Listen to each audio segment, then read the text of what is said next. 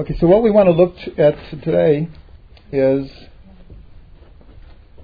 the, we'll call it the spiritual and even today mystical underpinnings of the concept of tikkun olam. Today we're starting with, uh, I have to say, very theoretical ideas, but if they're understood, they give us incredible amount of, of strength in our in our Jewishness. In other words, to understand what tikkun olam means, the, the translation is rectifying the world, fixing the world. And for many of you who are involved in youth groups, whether it's Reform, Conservative, Orthodox youth groups, almost for sure you had a component called either tikkun olam or social action or any other names that you called it. What? Chesed almost every every youth group has this. It, part and parcel of being Jewish. But the question is, where does it come from? How did we get this consciousness? In a very technical sense, the first time that this word became a known phrase or idiom, can anyone tell me where we see this phrase tikkun olam in our tradition? I'll give you a hint. It's in our prayers every day. Every day. Another hint. We say it three times a day. Aleinu. Okay, so what's the phrase? Letaken olam b'malchut shaddai. To rectify the world, literally, in the kingdom of God. Now, this phrase, kingdom of God, was taken over very, very, very much by Christianity. This is a concept that pervades Christianity, to create a kingdom for God on earth. But it was a Jewish concept for about 2,000 years before that. That is the first time we see this idea of fixing the world in the creating a kingdom of God on earth, which we'll call a, a, a utopia. That's the idea here. If you read the whole Aleinu, and now that I'm saying this, I'm sure everyone's going to rush to their siddurs immediately, right? And look, but if you look at the Aleinu, this is a very, very idealistic, optimistic, and visionary prayer. We, and we end our, our prayer every day saying one day God's name will be one, and He'll be one in the whole world. That's how we end the prayer every day. In other words, we, we, we long for a time of what we'll call the brotherhood, and for all the ladies here, the sisterhood of mankind. We look for peace in the world. We look for what's now called the global village, but not just in a physical sense, in a spiritual sense. That's the idea of, of letaken olam b'malchut shaddai. In other words, that from all the ways back, and at the end of today, we're going to trace it all the way back to Avram. The concept that is most related to it is that of the Messiah, of Mashiach. That when Maimonides was formulating 13 principles of faith, so one of them was Ani Shalema, I believe with a complete faith, but Biata Mashiach, that Mashiach will come. That there'll be a messianic era. Now, we could have a whole discussion about the role of the Mashiach in Jewish thought and different incidences in Jewish history. But that's not where I want to go with this. I want to go to a very specific place. Maimonides, and we have to remember, Maimonides was considered the epitome of a rationalist. He wasn't a Kabbalist, he wasn't a mystic. He was considered the epitome of a logical, rational thinker. And yet, in his great work, the Mishneh Torah, the very last two chapters are about Mashiach. He ends his entire um, laying out of the entire law with his understanding of the coming of Mashiach. And what we need to know is that the implications of holding on to this concept.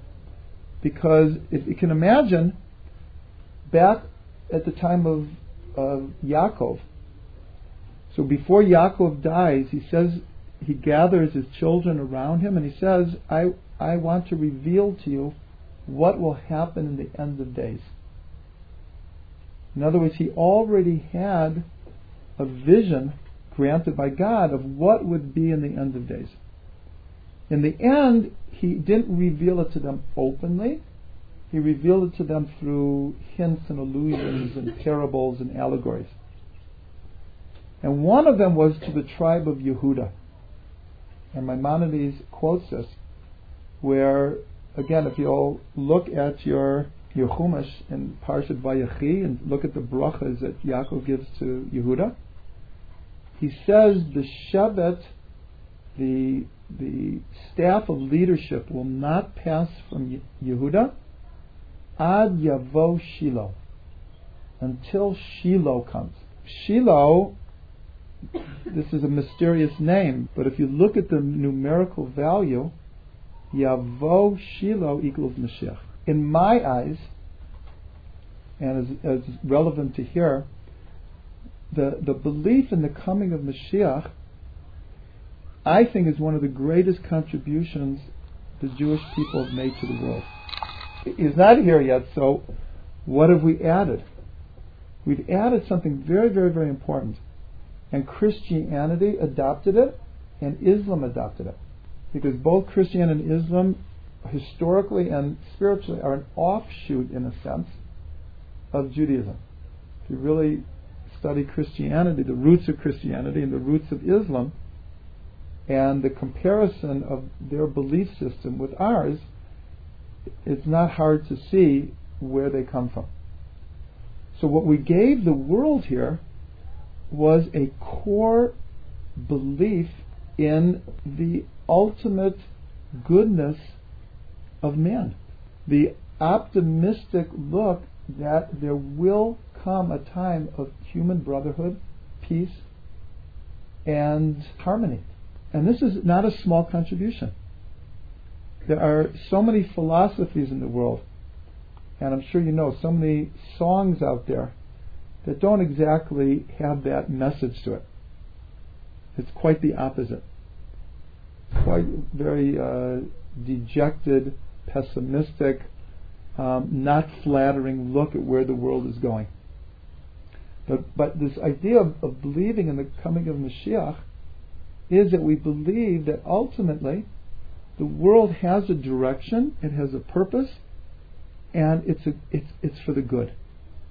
So therefore, each person and each generation takes it upon themselves what can I do to contribute in some small way towards the rectification of the world.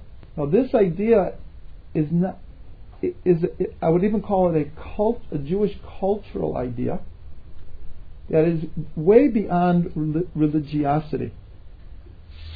In other words, so many people who are not religious still have this basic core belief in wanting to do something to change the world, to contribute to the world, to to make a difference.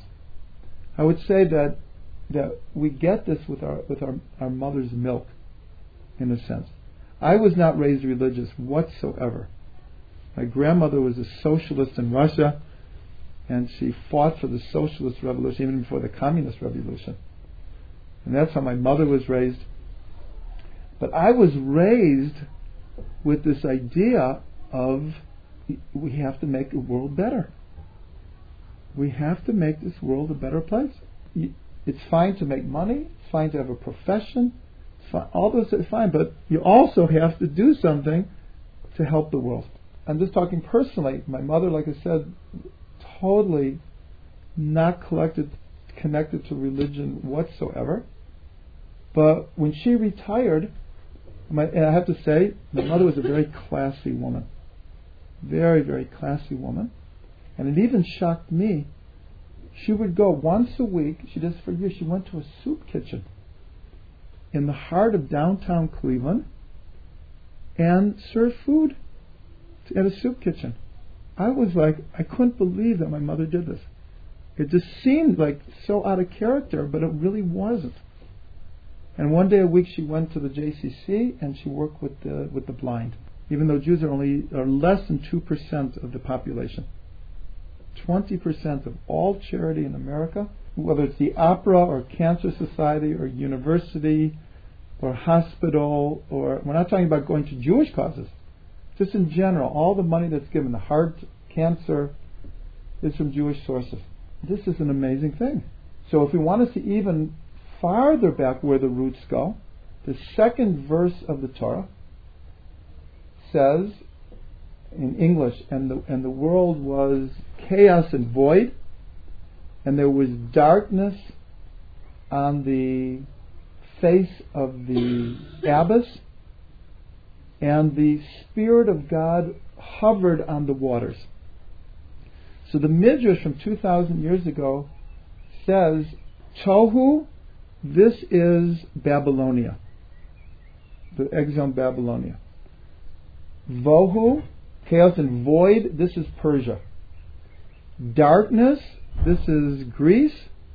On the face of the deep is Rome. And the Spirit of God moving on the waters is the Spirit of Mashiach.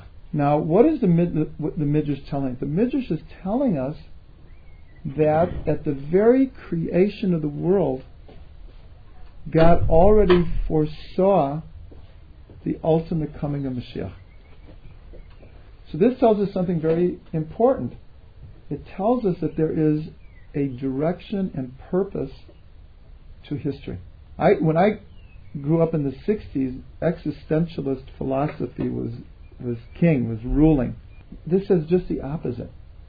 There is no innate purpose to anything really, other than what you might put into something. But there are different theories of evolution. It's a different subject, but but as I understand it, Torah is not against evolution per se. But there's certain parts of evolution that it's just kind of like all by chance. Maybe it's a big mistake that we ended up this way. That's not a Jewish belief. A Jewish belief is we can believe in evolution, but we also believe that there is a divine purpose and direction to the world. So here we see in the second verse of the Torah already the Spirit of God moving on the waters was after all these exiles, Babylonia and Persia and Greece and Rome, then Mashiach will come. This, I'm just trying to like lay the uh, foundation of where this concept of Tikkun Olam comes. So now I'm going to get very Kabbalistic for five minutes, but you'll see why. You'll see why. It, it fits in here perfectly. Everyone's heard of the Arizal? Okay, the Arizal was a great Kabbalist in Sfat around 500 years ago.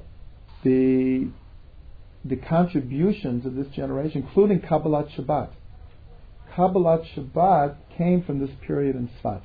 It didn't exist before then. And the, and the greatest of the Kabbalists was the Arizal. He had a, a, an incredible influence on Jewish thought much more than, than most people realize. So he said like this in his cosmology of, of how the world was created, which this is a whole subject of itself, which is incredibly parallel to quantum physics today. There's been a number of books and many articles written on the parallel between quantum physics and string theory, cosmology, Big Bang, relativity, and the teachings of Kabbalah in the Zohar and especially the Arizal. So he said like this, and you'll see why I'm bringing this up. That when God wanted to create the world, all there was was the infinite presence of, of, of God. So strangely enough, the question pops up where would God put a, a finite world?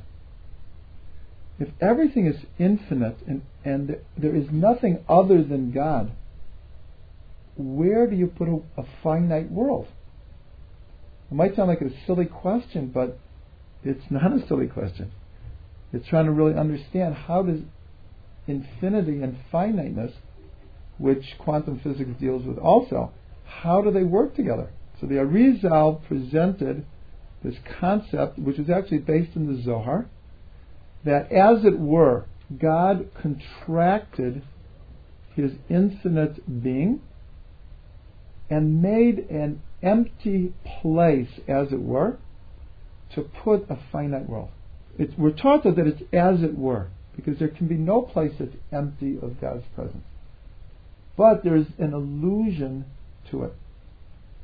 And then, so you had a vacuum, as it were, and then God shone a ray of light into this vacuum from which all the worlds evolved. But then the Arizal said that these first lights were so strong, because they were coming from the infinite light of God, that the first, what we'll call vessels of physicality, if you would, could not contain the light, and they broke. This is what in Kabbalah, if you've ever come across, it's called the shattering of the vessels. Shvirat HaKelim. And he said, again, this is all a huge allegory based on a, a reality. But the words that are chosen are an allegory. So what happened? All of the vessels shattered, and each vessel had contained in it light. And, and he explained that this world, our world, is the result of the breaking of the vessels. But this is what I'm leading to. So, what did he call this world? Olam Tikkun. He called this world the world of fixing, the world of rectification. And he explained that that's what this world is about. This world is about fixing reality. That's why we're told in the Gemara that when we say Kiddush on Friday night, the Talmud says it's as if you become a partner with God in the creation of the world. Shabbos is an integral part of the world, but it's more than that. That God made the world in a way that only we can complete it. And that's where Tikkun Olam comes from. This concept of fixing the world. So this idea that everywhere we look is broken, and it's our job, our mission, and he said this very clearly, he said it's the mission of the Jewish people to bring healing, light, and fixing to the world. And so therefore, this was in the 1500s, these ideas caught on like wildfire in the Jewish world, and they filtered down. So it, if you've, anyone has studied the social movements of the last 200 years, whether it's the labor unions, civil rights movement, socialism, communism, women's rights, whatever it is, you will see um, either the, those who initiated it or those way up at the top were Jewish. It's uncanny.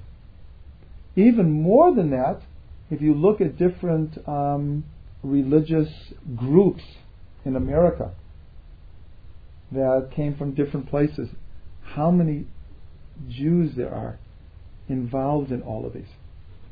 Because there's an innate part of the Jewish soul that wants to fix the world. And if you look at we're just talking about in theory. If you look at communism, if you look at it on paper, it was a totally utopian concept that everyone would put in according to their means and would take according to their needs, and there would be no uh, rulers, and there would be one class, and everyone would share everything.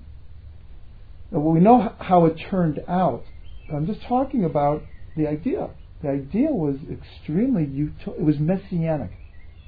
The idea of communism was messianic, and it, it caught on it caught the whole world's um, imagination. Again, the way it turned out was a little bit different. Karl Marx and Trotsky and Bella Luxemburg. If you look at all of these movements, so I'm, I'm saying all this so we so we under, we can put it in a context so we understand. We can say we get it with our mother's milk. It is it's such a part and parcel, and why there are so many Jewish doctors. You know, you can say, oh, because they make a good living. But in Israel, they don't make a good living. they don't. They really don't make a, a great living. If you look at, at many of our sages, Maimonides is the greatest example. It wasn't because he got rich being a doctor, but there was this innate, I can help people, I can heal. Right before we get the Torah at Sinai, God says to the Jewish people, You are a nation of priests and a holy nation. So when they the commentaries ask, what does it mean a nation of priests? We we have a, we have Kohanim, but we're not all Kohanim. We're not a nation of priests. What does it mean a nation of priests? So it's explained. It means a nation of leaders. That not only is there the let's say the vision of how we should fix the world, but there's also something very deeply ingrained about the ability and the necessity to go out and do it. And not just as a vision or a dream, but to actually actualize it. This is best summed up in, in the words of Isaiah, where he said that we're, we're to be a light unto the nations. And that also captured the Jewish imagination. To be a light unto the nations. And so this brings us to where we are in, in history right now. Another great example, example is Elie Wiesel. Here's a, here's a person who suffered in the camps for being Jewish, but he then took that as a motivational force to speak to all of humanity about these issues. He's, he's really an excellent example of, and he's not, I mean, he's a very traditional person, but he's not a religious Jew per se. But he's been on a crusade for, for 50 years in order to try to make sure that genocide never happens to anyone again.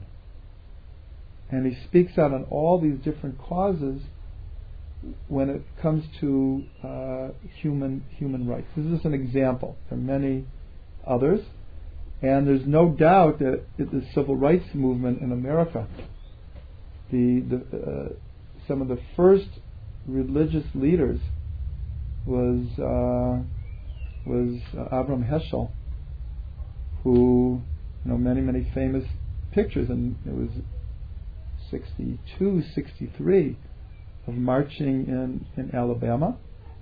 And if you ever see the movie Mississippi Burning, you ever see that? So this is this is from my period in the 60s. There was a, a voter registration drive in the South. Uh, Af- African Americans were terrified to they to sign up to vote because there, there was tremendous pressure against that. So there were voter registration drives. It's amazing this is only 40 years ago. And many, many young college kids went down south. and it was it was it was very it was very dangerous. And three of them were were killed. In other words, a signal was sent, don't come down here, don't mess with us. And two of the three were Jewish. So and I myself, uh, at age 16, was uh, marching against the Ku Klux Klan in, in, in Ohio, down by Columbus. Um, there was their registration drive to get people into the Ku Klux Klan. And we went out, and it, it was it was all African Americans and Jews. There were like 30 or 40 of us, and I, I kid you not, they were burning crosses And the police and the FBI were there, kind of like trying to be between us and them. And at a certain point, they were taking our pictures.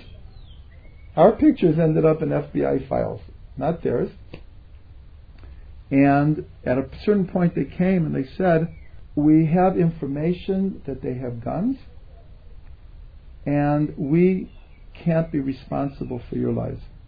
If you want to stay, it's in Hebrew on your own cheshbon. It's like, that's up to you. But we can't be responsible to protect you. So this was like my mikvah in fire about uh, trying to fix the world at uh, age 16. Why did I do it? What did you do? What did we, oh Did no, so we we talked among each other and we knew that it was for real. So we, we our compromise we stayed like another 20 to 30 minutes so that it doesn't didn't appear that we were like running immediately and then we decided to leave. And as we had we tried to make our mark. Since my sister was a, a part of this, I'll just I'm, I'm on a tangent here, but on a Sunday morning, and she was going around organizing demonstrations against the Klan every place where they went. And a uh, Sunday morning, I got a woken phone rang. I, I picked it up, and someone is swearing and cursing at me over the phone. I had no idea what was going on. M- must be a mistake. I just hung up. Tried to go back to sleep. It was, it was a little bit upsetting. Ten minutes later, the phone rings again.